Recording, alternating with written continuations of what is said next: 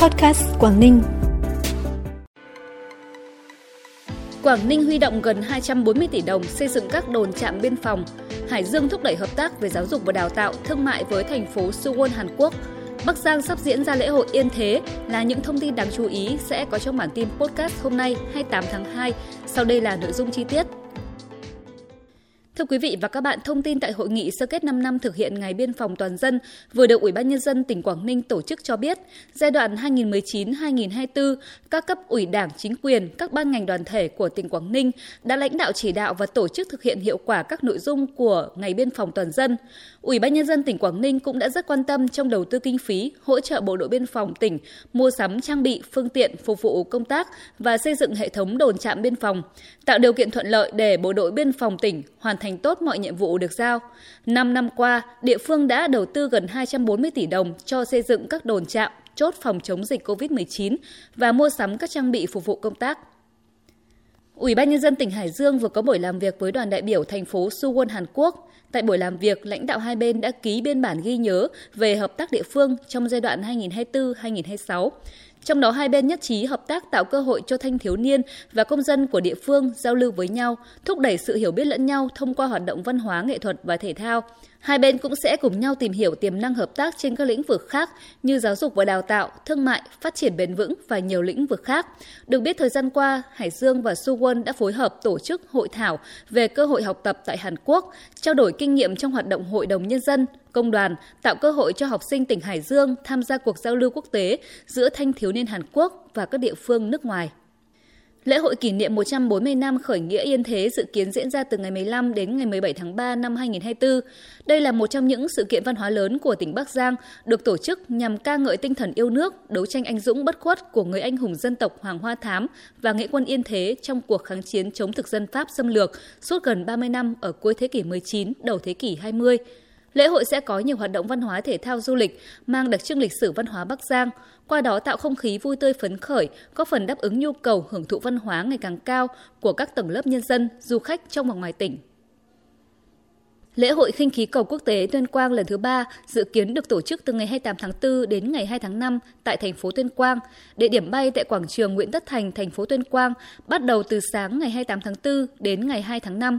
Du khách đến với lễ hội được chiêm ngưỡng số lượng lớn khinh khí cầu với đủ màu sắc kích thước và chủng loại. Ngoài ra du khách có thể trực tiếp trải nghiệm cảm giác được ngồi trên khinh khí cầu để ngắm nhìn toàn bộ khung cảnh thành phố Tuyên Quang xinh đẹp bên dòng sông Lô. Dự kiến trình diễn và phục vụ du khách trải nghiệm bay khinh khí cầu gồm 23 khinh khí cầu. Ngoài ra ban tổ chức còn tổ chức 3 đêm trình diễn âm nhạc DJ kết hợp lễ hội ánh sáng khinh khí cầu từ 20 giờ các ngày 28, 29, 30 tháng 4.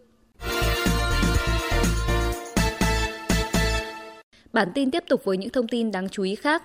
Sáng 27 tháng 2, các huyện thành phố trên địa bàn tỉnh Hà Giang đã tổ chức tiễn tân binh lên đường nhập ngũ năm 2024.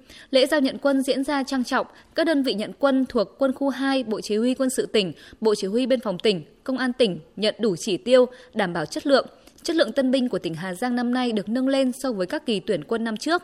Trong đó nổi bật có 207 đảng viên, 9 tân binh có trình độ đại học cao đẳng, 583 tân binh viết đơn tình nguyện nhập ngũ, hơn 50% tân binh bảo đảm sức khỏe loại 1 và 2.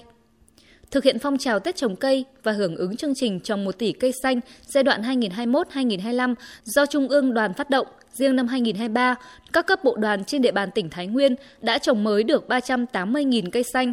Trong tháng thanh niên năm 2024, tỉnh đoàn Thái Nguyên tiếp tục yêu cầu các huyện thành đoàn xây dựng kế hoạch cụ thể, phấn đấu trồng 100.000 cây xanh.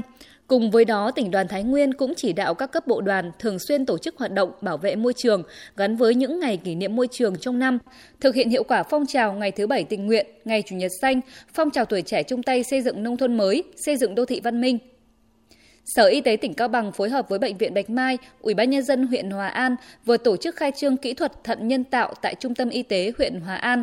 Cơ sở chạy thận nhân tạo Trung tâm Y tế huyện Hòa An hiện có 3 máy chạy thận, một hệ thống lọc nước RO, tổng kinh phí đầu tư là hơn 2,4 tỷ đồng.